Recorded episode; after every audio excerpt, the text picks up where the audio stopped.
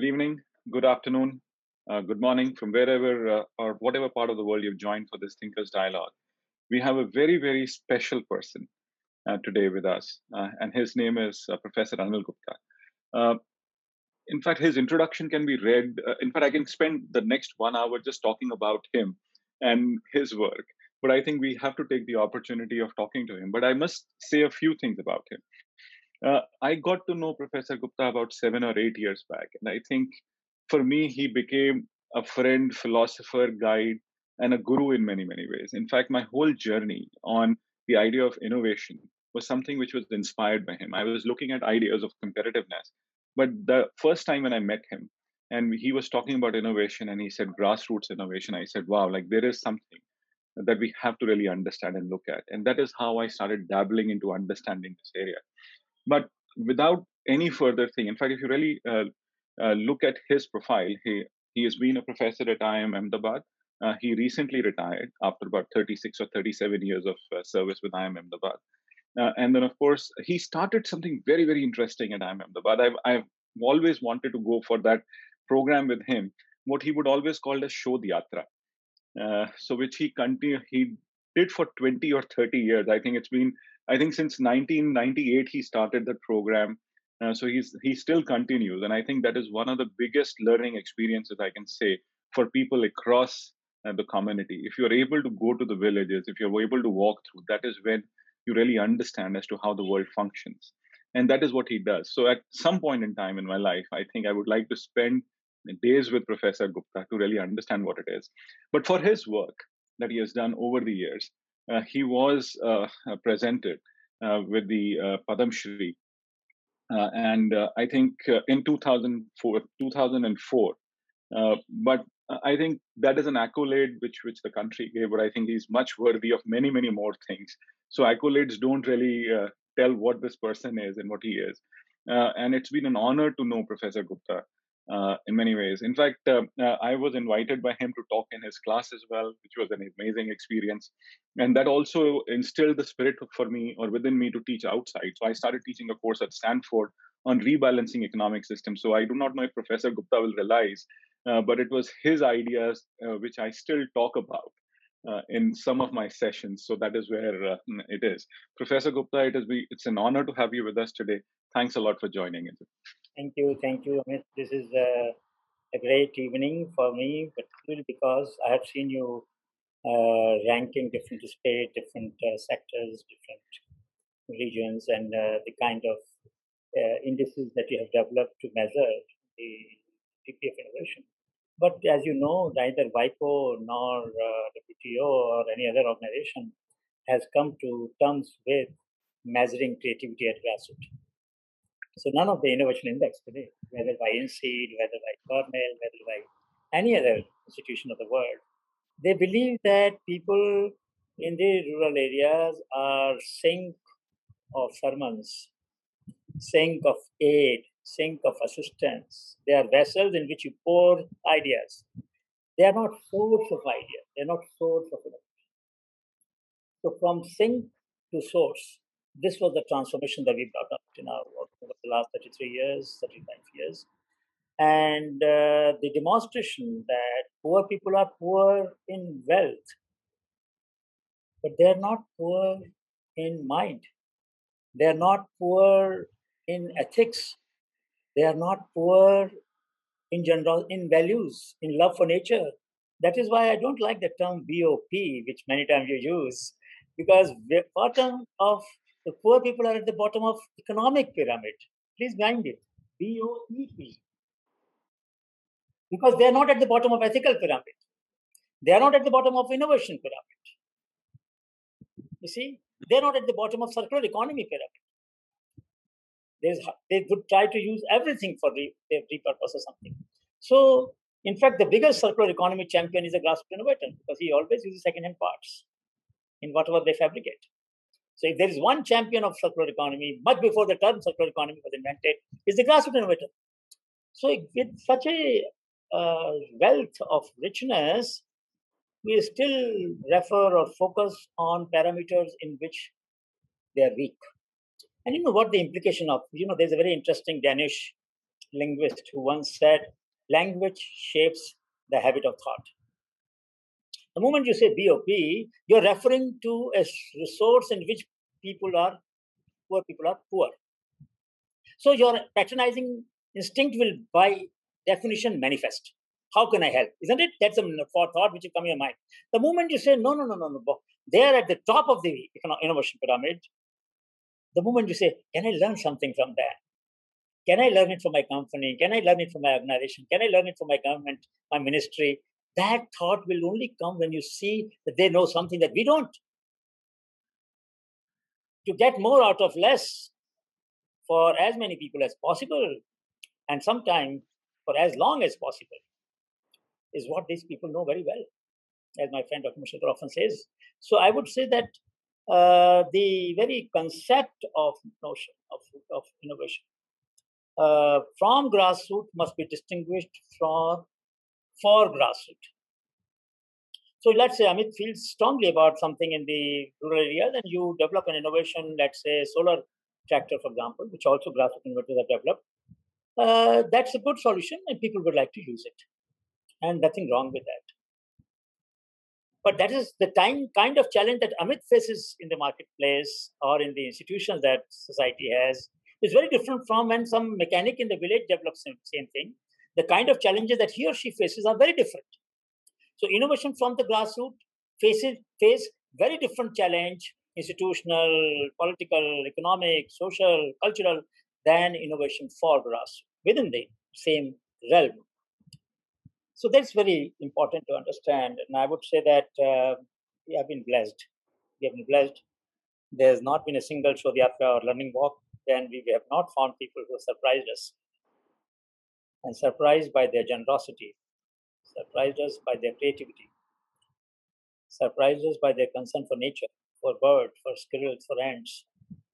So the wholesome life, I'm not saying all grassroots innovations are green. No, there are some which are which can damage environment as well because there are all kinds of people everywhere. But most are.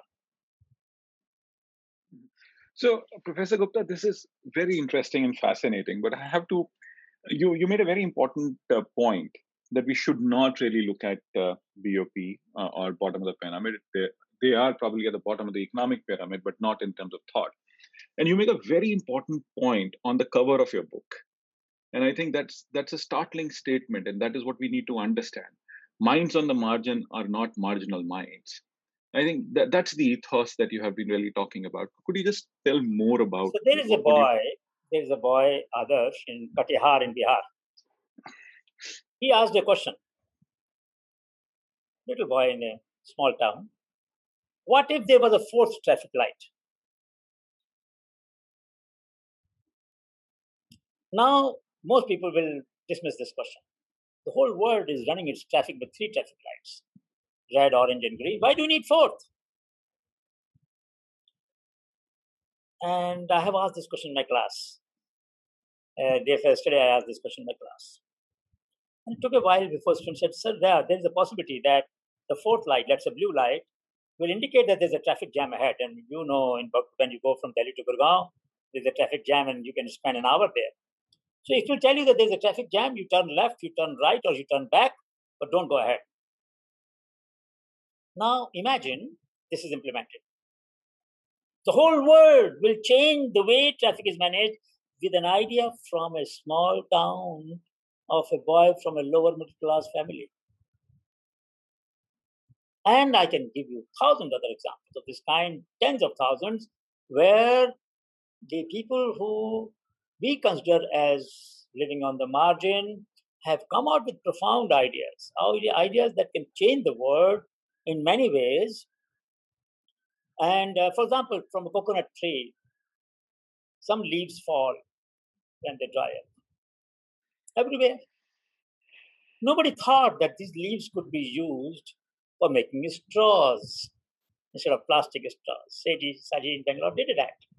Now, it was an innovation for grassroots, but by engaging people from grassroots and finding from them what can we do with these leaves.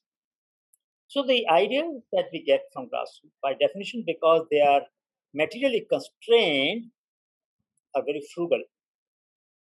But the problem is that much of the literature on frugal innovation, Much meaning 99%. That's one fundamental mistake.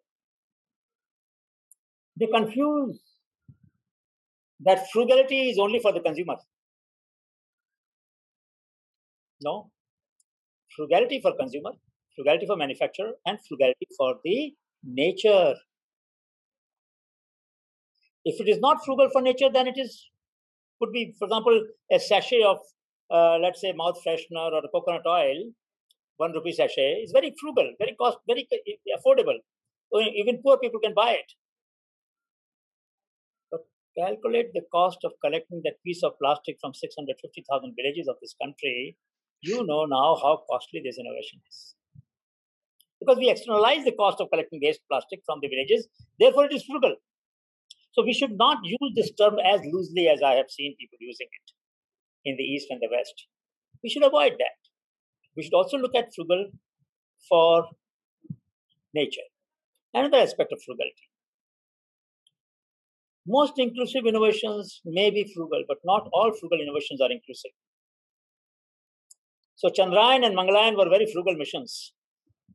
In $79 million, we could do what other countries did in billion dollars. Very frugal. Were they inclusive? No, there was nothing on that time. Nothing. I mean, it was a scientific expedition done very well.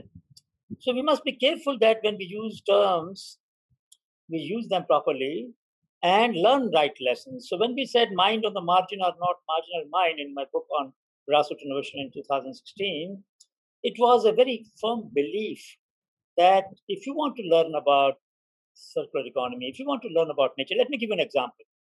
So there was a my colleague Chetan was uh, doing a study of bird feeding platforms. You know, people throw grains at a platform in a village so that bird will come and feed it, pigeon, parrot, and all of that. So in one such platform, he saw that it was paved with clay and powder. He asked the question: It's a concrete platform. Why would you put a layer of clay on it? Sir, when birds feed, pick up the grain, their beak might get worn out by striking against the concrete base. We put a clay layer so that the beak does not get damaged. A society which thinks about beak of the bird, how can you call that a poor society? It's a society which is very rich in its way of dealing with the problem, dealing with the life. Uh, there is a famous uh, root bridge in, in Meghalaya, for example. You must have heard about Living Root Bridge. It takes about 50 years to make. Lasts for about 250, 300 years, 400 years. Has almost zero entropy because nothing goes waste out of it. There are stones, there are creepers, the roots of uh, rubber tree growing on both sides of the river, pulled together. Marvel. Why would they do that? So I asked them a question Why did you do that? We wanted to do something which is different. We wanted to do something which is durable. We want to do something which doesn't produce waste. All right, so culture creates curiosity about questions of this kind. Then we saw the roots hanging from the tree. They looked like us, like rope. We could pull them probably. That was technology. And then they said, you know what? We can't do it alone. We need group action. That is institution. So technology is like word, I often say. Institutions are like grammar, and culture, culture is like thesaurus, where a deviation, variety on the same theme. And this is the heart of grassroots education. Very seldom will two people solve the problem same day. So the diversity of solutions that you find is enormous. And one can learn so much. One can learn about new ways of solving problem. One can learn new concepts have you ever heard about slow irrigation? Nobody would have heard it. You ask an irrigation engineer, you ask an agriculture scientist, what is slow irrigation? They say, what do you mean by slow irrigation? When you release the water in the field, it, dis- it distributes in the entire field. No. When you grow a chili crop or other crop which have very shallow roots, and if the water moves fast, they can be uprooted. So you make smaller beds water will move slowly. Water will move uh, fast, and when you make bigger beds, water will move slowly because it has to move but longer distance. It will lose momentum. So when it is slower, it would not damage the roots of such plants which are very have very shallow roots. Who taught this? Wala, a village, a laborer at a farm in Gujarat taught us this concept of slow irrigation. I had never read it. There's no book on irrigation which tells me about slow and fast irrigation. You've heard about slow food, but have you heard about slow irrigation? It's a new concept. Then we came across one, two brothers in Assam, Hussain and Mushtaq Ahmed. And they had made a, wind, a bamboo windmill. And this windmill will run a hand pump. And hand pump will irrigate a paddy field. Now that was amazing. So we said, that is crazy. You could use a pump set, it will fill the field in one hour. Sir, when you give fast irrigation and quickly, more leaching takes place. When you give water which will fill not in four hours but 40 hours, leaching will be much less. Nutrients will remain in the top side. That's where the roots of the crop take their nutrients from. What a, what a philosophy. What an idea. So there are a large number of examples from agriculture, non-agriculture, non-farm, uh, education, technology, culture, institutions, all kinds of solutions which enrich our repertoire and also increase our confidence that if only we had empowered these people to solve their problem, probably as Gandhi said, the decentralized, diversified solutions have enriched our repertoire much more than what they have done. So, uh, Professor Gupta, th- this is fascinating in terms of like we, we have to learn from what's really happening at the grassroots. But you you you make a very important uh, statement, uh, and that is that people or uh, what do you call people are not really getting appreciated for what they're actually doing. Uh, they are effectively getting sidelined or uh, the statement that you actually uh, make is that uh, there is that whole intellectual bias against them. So how do we really do away with that intellectual bias that creeps into our mind to really take this forward? Because what you're saying is we are shortchanging knowledge creators and providers uh, and the, to change this is not going to be easy well, there are two levels at which I answer. First, I will answer that a lot of people who went to the field, to the villages to document the knowledge of the tribal, knowledge of the healers, knowledge, knowledge of the bone setter, knowledge of the livestock people, knowledge of the uh, innovators, mechanical, mechanical innovators, knowledge of the energy solver innovators. Most of the time they went there, documented it, they became the author of those papers. People got no credit. People became anonymous when we started Honeybee Network, uh, if you can see this logo, uh, the logo says a nameless, faceless person comes in contact with the network, gets an identity. And this identity is what we're talking about, that they, they matter, that they have a voice. So what we say is that Honeybee Network tries to give them voice, visibility, and velocity. Voice, visibility, and velocity. So how do we do that? So first question is, we said, no, whenever you document the knowledge of people, you will not make them anonymous. They could be co-author of the publication that you bring out. So many scientists, I'm very proud to say, accepted this point, and they have co-authored publications with the, uh, the provider of herbal healing solutions and whatever. Second, we said, whatever you do must share with them in their language. It could be in Malay, it could be in Bahasa in Indonesia, it could be Chinese, it could be Tamil, it could be Telugu, it could be different languages. Third, that you must cross pollinate ideas of one region to another. We connect world globally. I'm talking to you through you. I see here uh, uh, Elenita, who I met in Malaysia, who is now in Denmark and attending this talk. We are connected globally. But do we connect people from one part to another? No, they remain fragmented. So we must make it possible for them to be connected to each other around the world, uh, across the world. And fourth is that if we generate any benefit, the share must go back to them. These were the four principles with which we started Honeybee Network.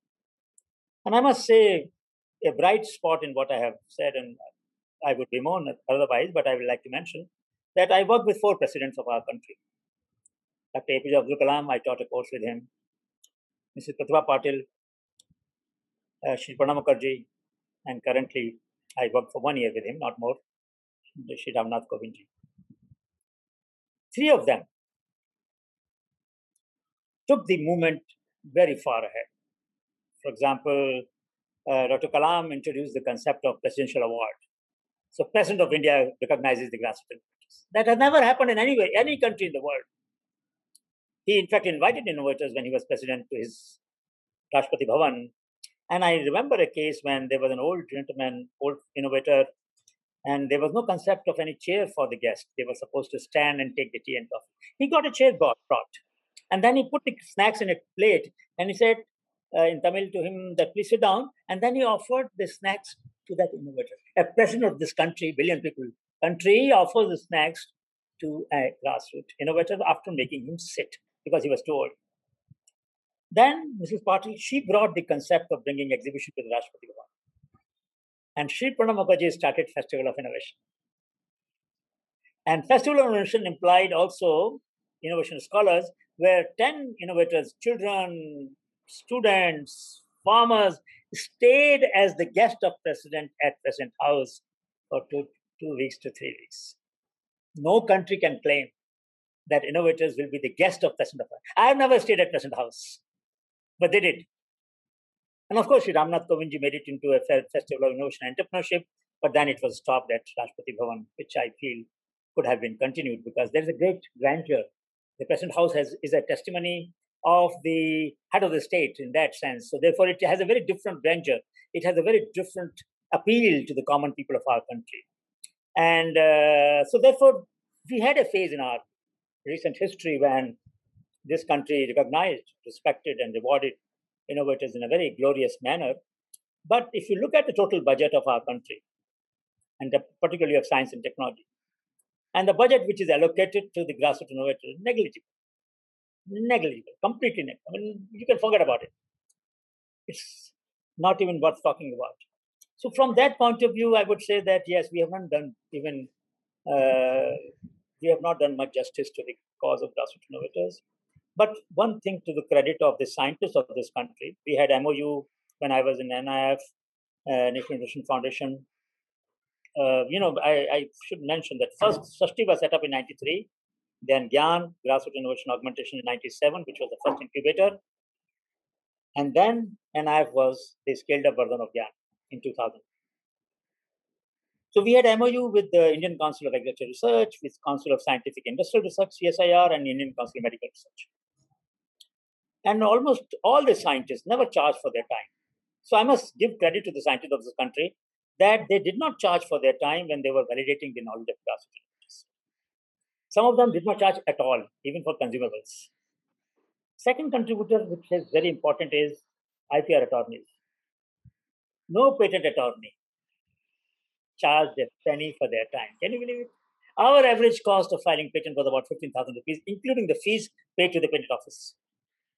Nobody will file it for less than 2 lakhs, 3 lakh rupees. And we filed in US. And the famous firm THT, that later on KLNG, Tom Tirano, my dear friend, who was a partner in that firm, filed patents for us in US. We could prove that the grassroots innovators of this country can transcend the prior art of USA and achieve intellectual property protection in the Makkah of innovation. We could prove that. Several, not one.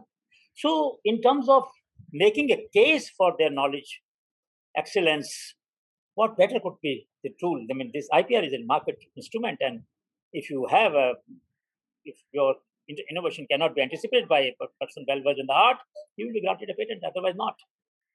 So we proved in that sense.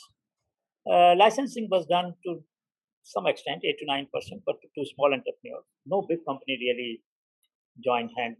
That is true. That's a pity. Uh, but I must say that there is a huge potential for uh, these innovations to change our lifestyle, to make us more green, and also to become part of our curriculum. You know, I don't know what is the fear that education ministry has. Maybe they are worried that if they taught innovations to the children, children will become more creative and ask, start asking questions. They're worried. They're afraid. Our education ministry must be afraid of innovators. Otherwise, there's no reason why they will hesitate in putting this content in the school book, textbooks. Rarely would you find a book where there's a one or two lessons. There are thousands of such innovations for all states of the country, from Andaman to, Shri, to Jammu Kashmir from Gurez Valley to uh, Araku Valley. But for some reason, there's a hesitation. So there's one reason where I feel we could have done much better than what we have done. But still, India has done much more than other countries, I must say that. India has included the grassroots innovation in the science and technology innovation policy. India has the only India is the only country where grassroots innovations are part of the national innovation system. Uh, India is the only country where uh, public funds are given to create private rights. So we file patents for the innovators in their name using public funds. That could happen only in India. You know, so therefore there are many things that we have done which are unprecedented in the history of innovation anywhere in the world. Nobody will pay public money and provide private grants, private rights to the innovator. We have done it. We are continuing to do it. More than 1,200 patents have been filed by NIF and GYAN and Shakti. So surely there is a case that we have made, but I must say a lot remains to be done. Absolutely, and but just going further on this, uh, you you make a very important point that uh, language shapes thoughts. And when you talk about language shaping thoughts, there has been a very interesting word that came up in the uh, what I call world of innovation. Uh, from my po- my personal point of view, I somehow don't like the word. Uh, it is called the Jugaad innovation. Uh, yes, but yes. don't you think it does disservice to the very idea that you're really talking about? Because when you're talking about Jugaad, it suddenly means shortcuts and people stop appreciating exactly as you to know, what you're really talking you are absolutely right. That's a great damage that some lazy intellectual did, who had no ability to conceptualize and no ability to abstract the complexity of the grassroots innovation movement and chose a nomenclature which was very unfortunate. I've written about it, but I have never called any grassroots innovation Jugaad. But Jugaad is a temporary solution. It's a makeshift solution. Any society which takes pride in Jugaad can never aspire to become a developed economy. Never. Jugaad as a mindset, even in the bureaucracy, can be very suicidal, you know. I'll give you an example, and my friends who are looking at this program, and if they are from the policy system, should forgive me for saying this. In the summer school on inclusive innovation, one of the students we had and with this group wanted to improve the COVID app. COVID app is for fixing time for vaccination. Uh, why am I talking about it? I'm talking about it because when you book a railway ticket, India is the one which handles the largest number of railway tickets from anywhere to anywhere. You can book them sitting at your home, right? IRCTC and so on. So, in that, what happens when you book a ticket and somebody cancels, your turn goes up. In COVID, it doesn't go up. So, if you have booked a vaccination slot and you did not go, the vaccine goes waste. If there are not other people waiting there. Now they have modified by saying that you don't have to do pre-registration, you can go on the spot and get it. But imagine a damage was done when you did not create the same flexibility that existed in railway reservation system.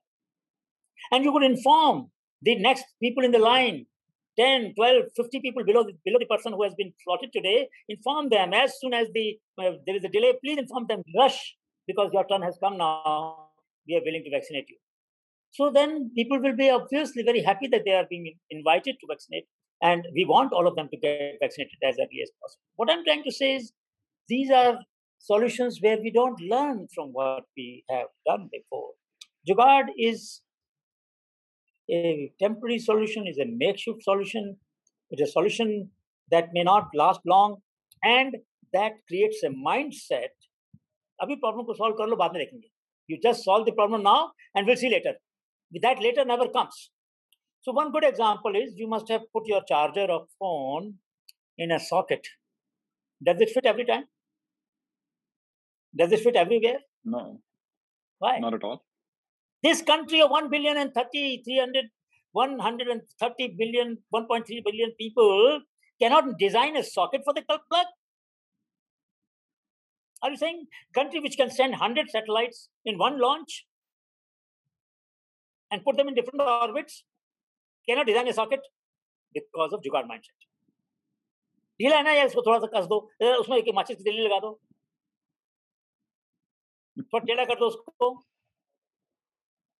उसके नीचे कुछ कागज का pin लगा दो कागज का pin लगा दो this mindset is very very suicidal damaging and i pray that other countries who are trying to uh, lap up this term should not follow in Indian footsteps so far as the not developing systematic solutions are concerned. They will suffer our fate. And I don't want them to. I don't want India to suffer, and I don't want any other country to suffer. So this is a very open lesson to everybody. Jugaad is not the way Indian grassroots innovators solve problems. Some of them do, I agree. I'm not denying that at all. But then our intention, our effort should be to blend them with modern science and technology and other institutional resources to develop them into a durable, systematic solution, sustainable solution. So I agree with you completely that Jugaad is a very misnomer. It uh, is a, it doesn't do justice to the uh, to the society, and uh, even in social innovation, for that matter, you know, uh, when we try to solve problems, there was a you know that 50% people in this country don't have smartphones. So what happened to online education for children of these people? Are you saying that the Secretary of Education and Minister of Education does not know this? Today's Economic Times has a news that 70% people in Maharashtra, children from 70% children from Maharashtra did not have access to online education. And many other states for that matter. Average is about 50%, 52%. What did Bala Jadhav, whom we gave HP Kriya Award, Jan has instituted, uh, Honeybee Network has instituted uh, Global Innovation Awards called as HP Kriya, Honeybee Network Creativity and Inclusive Innovation Award. First time we gave this award, uh, 2,500 entries from 87 countries. And one of the winners this time was Bala Jadhav, assistant teacher from Maharashtra. What did he do? He said, All right, you don't have smartphone, but you have feature phone. Yes.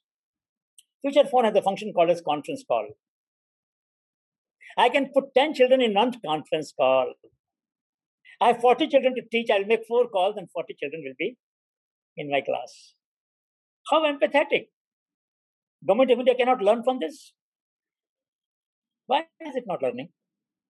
What is the logic of not letting half or some in some places two thirds children of this country being out of school for one and a half years and no worry and nobody losing sleep and there's no debate and doesn't matter which party you belong to, because there are different governments in different states. So you cannot make it a political issue. Every government is equally to be blamed for not using radio, for not using radio is the most democratic means of education. Mm-hmm. Give access to all radio station, hand over to teachers. कुछ नहीं करना है बच्चों को पढ़ाओ teach the children everything else can wait children must get education if with teachers, they have difficulty in learning many, many children in our country. Without teachers, how will they learn? For one and a half year, two years, they have not gone to school. now, what I'm saying is that there are innovations emerging even in handling such complex problems. Another teacher did was something very interesting. He said, Well, I have to make four calls. Why don't I do one thing? I give Bluetooth speaker to the kids in different villages where there are about five, seven, ten students. I will make a conference call, but now they will put it on the Bluetooth speaker. So kids, while maintaining distance, will learn together. So now in one call, he can get 40 children in four places, 10 children each. Simple solution. If you listen to the grassroots, you will find that there is a strong empathy, samvedna bolta hu and desire to transcend problems and find solutions. We, we don't hear. These are not, mind you, these are not jugaad solutions. These are they have and they have identified very interesting feature of existing mechanism and leveraged it to reach the unreached. Or as Gandhiji said, until they are the last person in the line. They are reaching the last child in the line. So, yes, this thought must be developed further. Sure. And uh, Professor Gupta, you, you said something very important that somehow we are very scared as society, maybe.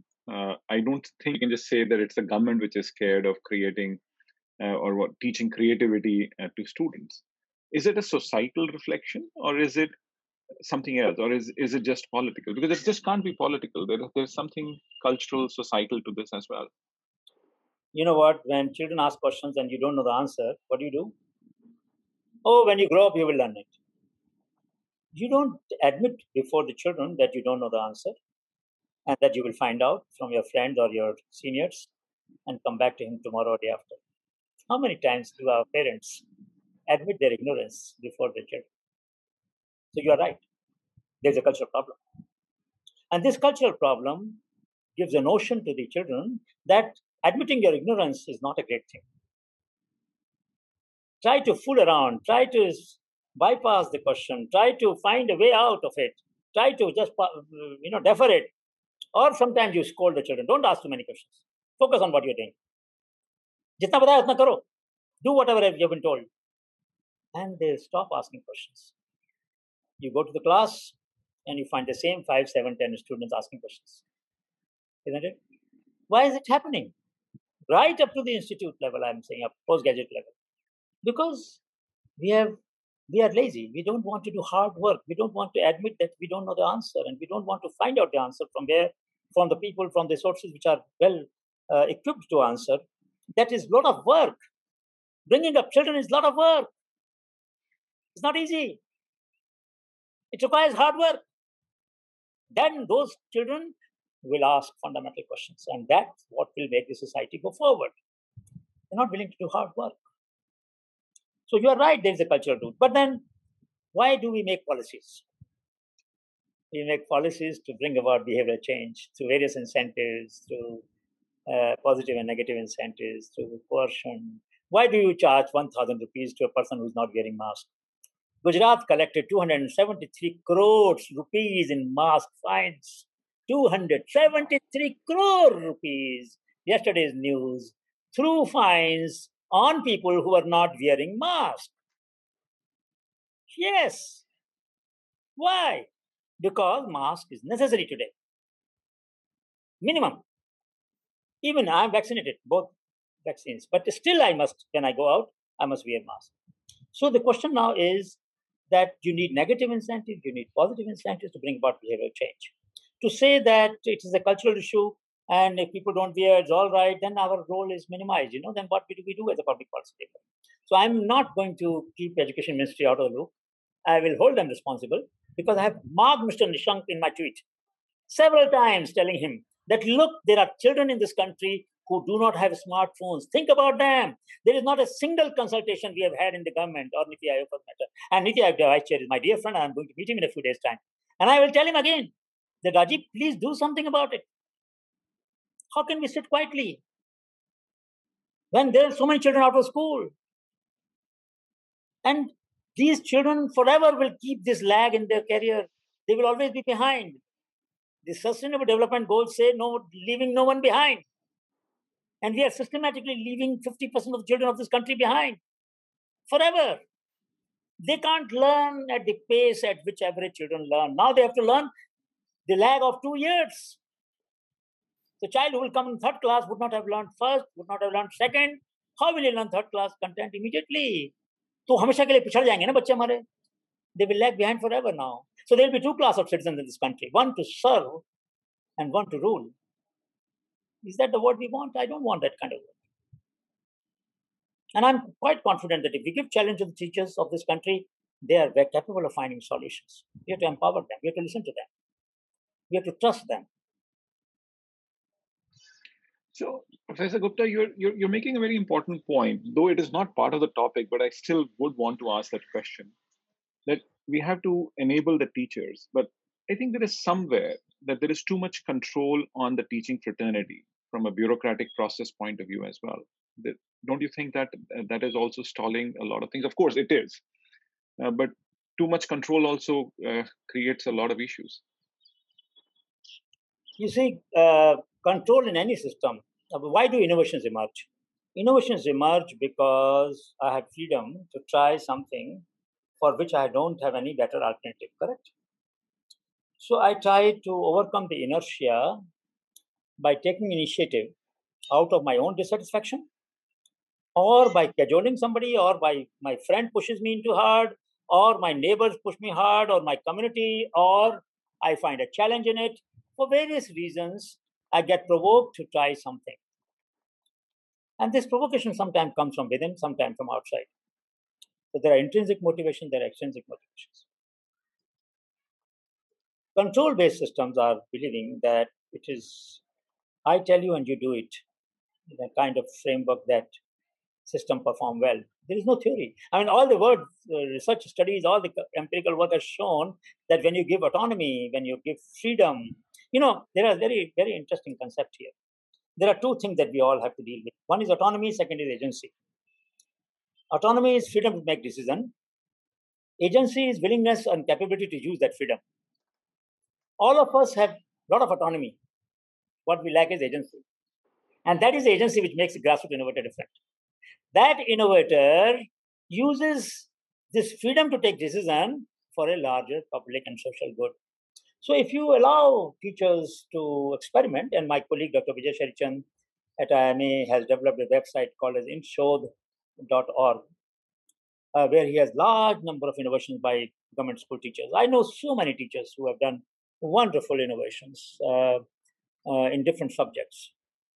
And if there are so many innovations by teachers, then why is it that we are not giving them more responsibility and more freedom?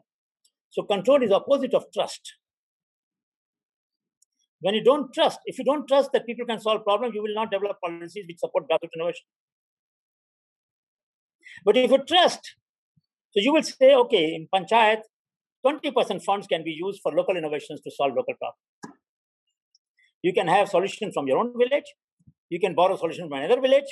You can borrow solution from another country. We don't care. You are free to choose your solutions. That will unleash enormous. I once said that on 15th August, we should honor the people from our community, our village, our town. 26 January, honor the people from other towns, other villages, other communities. Create a culture in this country.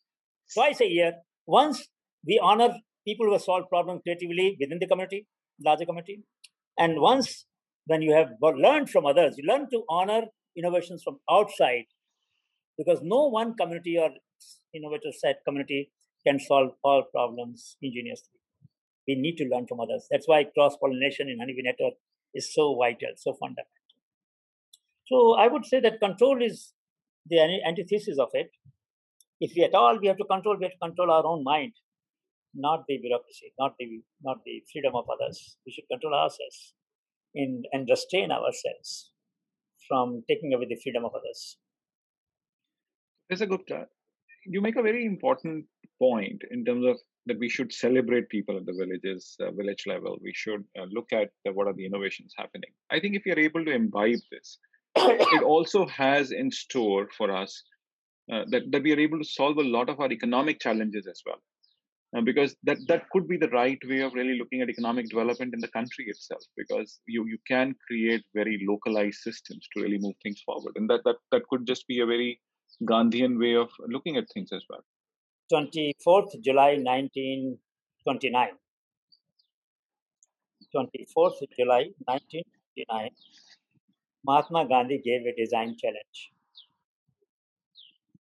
He announced an award of 7,700 pounds to anyone who will design a spinning wheel which will have 18 to 22 count yarn, which will not make women tired, which will be not having more than 10% cost of maintenance, which will not cost more than uh, X amount, which will not be, which will last at least for 25 years, etc. etc beautiful conditions which are they are all given at uh, slash announcement. 1929 7,700 pounds, which means 1 lakh rupees of that. Today it will be about 10 crore. Is there a single challenge award of 10,000, 10 crore or 5 crore, even 1 crore today? What prevents us from doing that? This country has lacks money. It doesn't lack money fortunately. Private sector lacks money? No.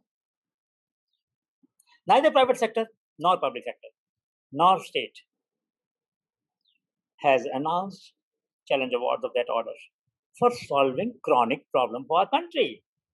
You know, 250 million people of this household use a stove, chula, for cooking food, where, which was invented 10,000 years ago. The, uh, the ancestors used three stones, put a fire, and cooked food on that.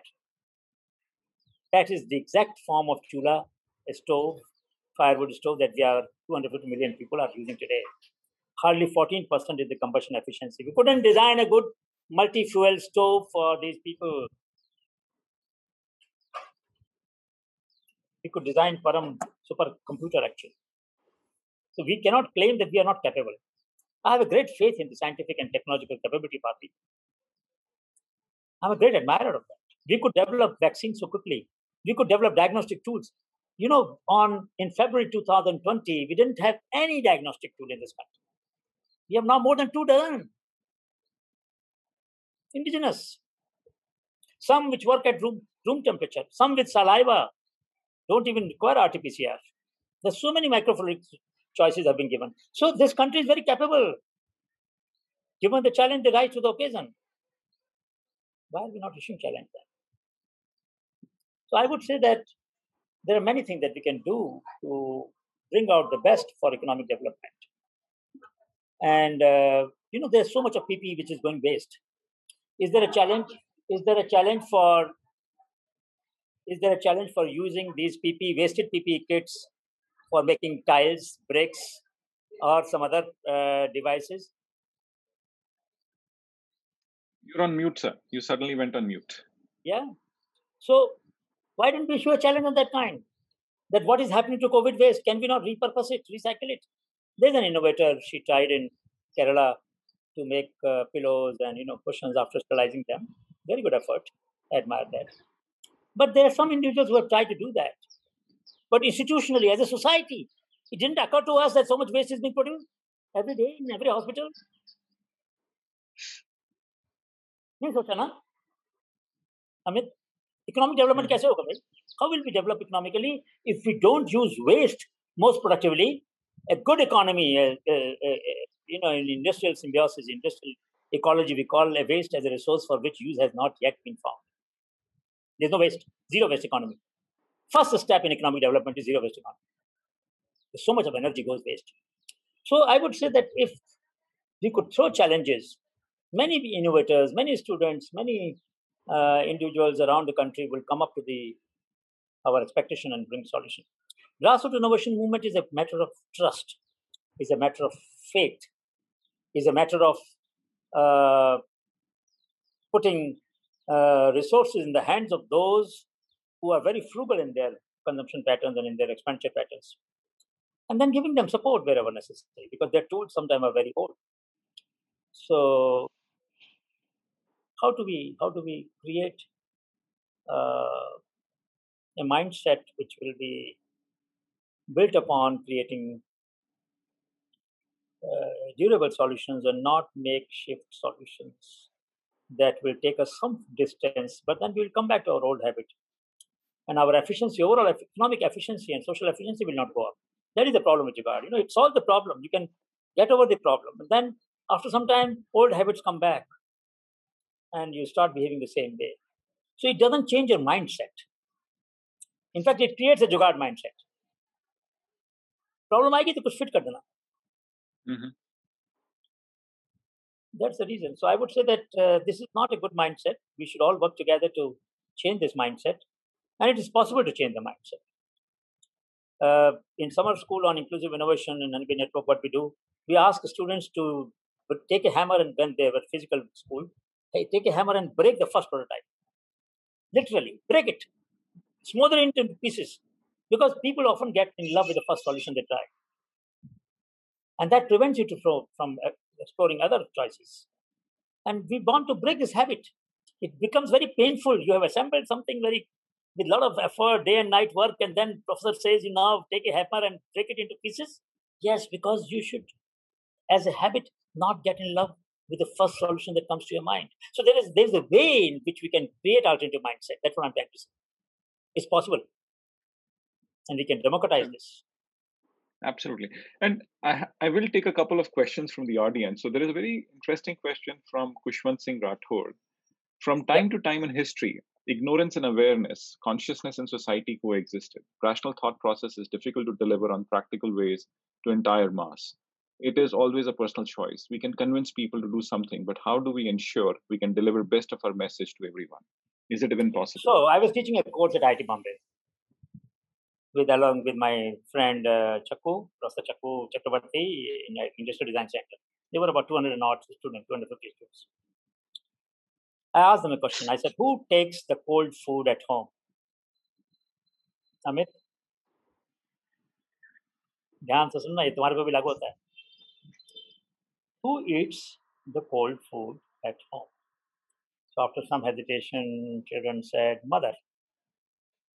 I said, Mother must have done a great crime because she gave birth to you and she loves you so much that she gives you hot food and you are so callous and indifferent and disrespectful they don't even have the courage to ask her, Amma, now you sit and I will cook food for you. So I gave them an assignment. For one week, you will all cook hot food for your mother and upload the photographs of the first bread that you cook and the last bread on the weekend. And we will invite Sanjeev Kapoor to a session when they all presented their ideas. Master Chef, my dear friend. Now, look at this. Children did it.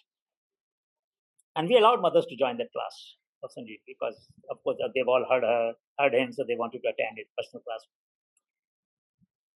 And then, when they did this, they realized that the chakla on which the plate on which you roll the bread height is very low. So, mother has to bend to roll it. When she bends, she has a pain here. Mother got used to this pain. But these kids who were making bread for the first time discovered this flaw in the design of chakla, the height of chakla, and so many other problems. My answer to that, our friend, is yes, we can change it by creating new experiential processes by which we do the role reversal, we remove the gender bias, we make our kids, our young people realize that uh, we don't have to live with inertia indefinitely, that we should not take things for granted, that there's a scope of improving everything that we work on, and it will not happen if people, in particular women, adapt and adjust. We are making virtue of their vice. They adapt, adjust because we did not give them tools. You know, in this country, women were not allowed to become carpenter and blacksmith. Culturally, historically, for 2000 years. You will not find, except in Lambada community, the nomadic, semi-nomadic community, you will not find a woman carpenter and a woman blacksmith. So they could not redesign their tools. They had to work with the tools that they were given by the men. But things which were in their control, they brought about marvelous changes. So, for instance, when you have a pain in the infant's stomach, mother will rub the nutmeg on a stone with a little water and put it where? In the navel. Show me one medicine, Amit, in the medicine, in the chemist shop, which is applied on navel. Navel is a wonderful drug delivery route developed by the grassroots women of this country. Not a single research paper on using navel as a route for delivery of drugs, modern drugs. Why? It's so effective. You put little asafoetida, heme, mix in water on the navel, immediately relaxes and release your gas, right? Why didn't we pay attention to that? So it is not that women don't have creativity, they have tremendous creativity. I'm only saying the answer is that when you develop habit of living with inefficiency or, in, or inadequacy for that matter, and you sometime out of your generosity and out of your kindness, don't burden the rest of the society by those questions which bother you, and you internalize that pain. Women in our families bear a lot of pain actually and we take them for granted. And we don't redesign the things. So one kid had a very interesting solution. You have a fridge at home. So when you take things out, things which are lying at the backside, you should remove all the things in the front, isn't it? You can't remove them otherwise. He said, why can't you make a circular fridge? You rotate the tray, and the things which are lying at the back will come in the front. Acha solution, na? Our kids are very creative. Our women are very creative. Our workers are very creative. Our mechanics are very creative. But we have a habit of living with inefficient solutions indefinitely. That is the habit. That habit has to change. And I would appeal to all the friends who are online today that it is possible. We can do it. It is just requires little nudging, asking ourselves a question that is there something that I'm tolerating too much and that can go through some change and make it become better? And that's it. Mm-hmm. Sir, one of the biggest challenges, like for say grassroots innovations, is scale up. Yes, because there are such such great solutions that do come up, uh, and how do we really scale it up? Because we, that's we a very good really question. I agree with you. That's a very good question and very valid question. But scale should not become enemy of sustainability. So first answer is, if you go to a garden and there is only one kind of flower there, will you stay there for long? But that's a scale up. I've scaled one kind of flower in the entire garden. What's the problem with that? You ask for it. I'm giving you that garden. Why don't you stay there? Get the point? Yes. So we should be very careful in using analogies or metaphors. Scale is important, but scale can be enemy of sustainability. Sustainability requires diversity. So when you look at the long tail of innovation, some innovation will diffuse in a few niches, bigger, bigger, bigger. Some will diffuse very widely. And we need all of them. We need innovations which will diffuse widely, but we also need innovations which will diffuse locally or regionally. And we should uh, respect this diversity. Without diversity, there is no sustainability. Let me give an example. We were having a show the other time, Dhemaji, where Ulfa was born in Assam. And the water there has very high iron content. So people have made a water filter there where they put two canisters, put some sand, pebble, and all that. Water which comes out is clean. But after some time, when you take that water in a bottle and walk for another 50 yards, it becomes brown, which means there's a dissolved iron which doesn't get removed. Now, if you design a filter for that water, maybe 20,000, 50,000 pieces will sell because this is a localized problem. No company will make it. No company will design a water filter for only 50,000 customers. So what happens now? We need to do R&D, we need to do innovations, we need to improve the local solutions. And there we need a blending. And that solution will not diffuse because the problem is local. So you say, no, sir, we would like to wait till the iron rich water becomes a problem of 5 million people. Then my solution will go to 5 million. Yeah, jibba there. You want the problem to be scaled up. So now the pandemic has scaled up the virus problem. Develop solutions. You want to scale up solution? Then the pandemic has done it. Is that the right way to look at the problem? So I would say niche-based solutions are as legitimate as scaled-up solution. And remember, scale-up of high-yielding varieties was very necessary at one time, has done great damage to our soil nutrients, our water table.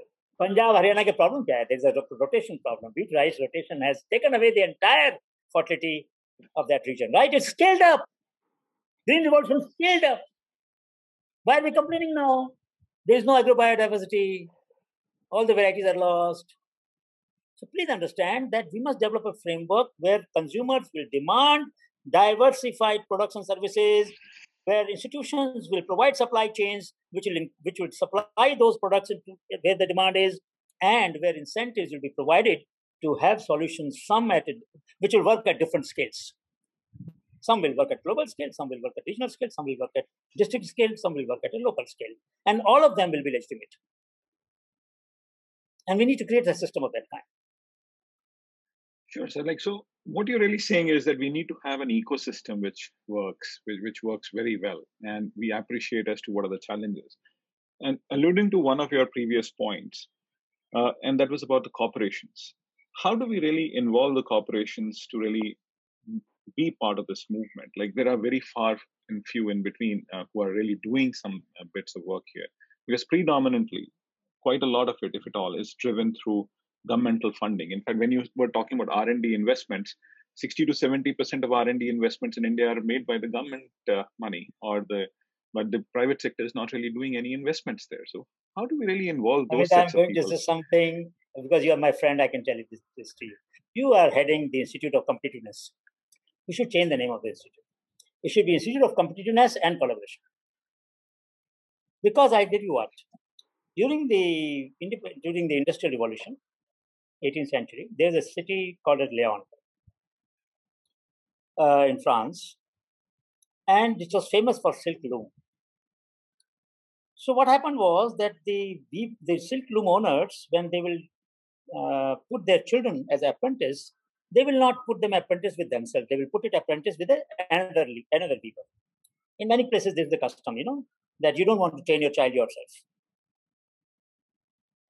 So in market space, they were competing. In knowledge space, they were collaborating.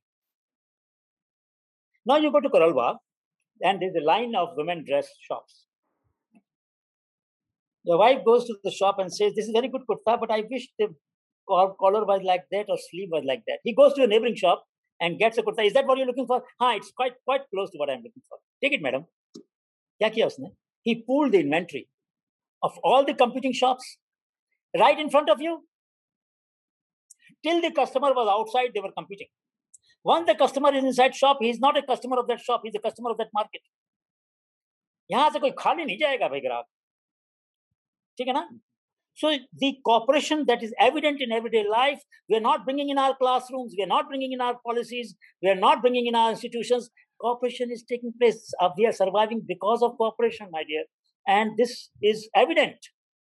I have now, for last few days, last few weeks, I've been focusing on network model of entrepreneurship, where I want to tell people that look, if you can't cooperate, at least make a common catalog, become each other's franchisee, promote each other's product, so customer finds that well, he comes to you for buying your device or your innovation, and you offer some solution. He says, "Nah, but I want. What else do you have?" And he said, "My friend has this. My friend has that. Okay, I would like to buy that." You didn't lose anything. He didn't buy your product, but he bought something that you also showed him because you were you had a catalog or you were a franchisee of that product. This kind of cooperation we need very badly today. And pandemic has taught us that alone we can't survive. People with huge monies huge wealth, couldn't do anything. And they were begging for oxygen, they were begging for different things. Right? Mm-hmm. Now is the time to learn that the cooperation, both at institutional level, social level, country level, is the fundamental value that will bring us together, not just among ourselves, but also with nature. So, cooperation is so fundamental to survival and sustainability. And grassroots innovators, I must tell you one thing they are very trusting people. I mean, when we go on Shodh Yatras, there's no guarantee that we'll go again to that place. Huh? Why do they share so much knowledge with us? Why do they cooperate so much? Why are they so generous? Because they have trust that these people have come. In summer, we go to hot places, winter, we go to cold places. They have a trust. If in 48 degree, 49 degree in Baripali, in Bargarh district of Orissa, they are coming walking, कुछ तो पागलपन होगा इनका यार हम भी नहीं walk करते बारह बजे एक बजे दो बजे हम लोग भी अपने घर में आराम करते हैं ये लोग चल रहे हैं Ladakh में Lahaul Spiti में why are they walking in the winter? So what I'm trying to say is that voluntary suffering is at the root of samvedana. Samvedana means sam means equal, vedana means pain. When you internalize somebody else's pain as your own, it does not remain anybody else's pain. When you try to innovate, now you are innovating for your pain Swanta Sukhaye. For my own happiness, I'm doing innovation. I'm not doing a favor to anybody. संवेदना से सृजनशीलता स्वांत सुखाय के माध्यम से from empathy to innovation through one's own inner happiness. And that is the heart of the matter in grassroots innovation movement. So cooperation is embedded between the customer or a client and the creator, in this case, an innovator, mechanic, farmer, whosoever. And this process needs to scale up. If you ask me what they should be scaled up, the philosophy underlying the gas generation that should be scaled up. We should learn to cooperate. We should learn to uh, solve problems and create knowledge public goods. Last point I would mention is I don't know how much time you have, but you know this up download to upload ratio. Many young people are there on this call, and I want to appeal to all of them they should all ask themselves how much did they upload last week? How much did they download last week? If this country has ever to become a knowledge society, ever, the ratio will have to change, isn't it, Amit? Absolutely. We can't be the world's largest consumer of content and not producer of content. Yeah, share karo You know, I'm expanding the concept of cooperation now. Globally, I'm saying cooperate with the world at large. Share with them your ideas. They will follow your ideas. You will automatically become leader here. Leadership is not given. Leadership is extracted by your conduct. When you share openly, then people follow you. Share. blog, write, put in open source. Our industries don't do that. Our institutions don't do that. MIT has put entire courseware online.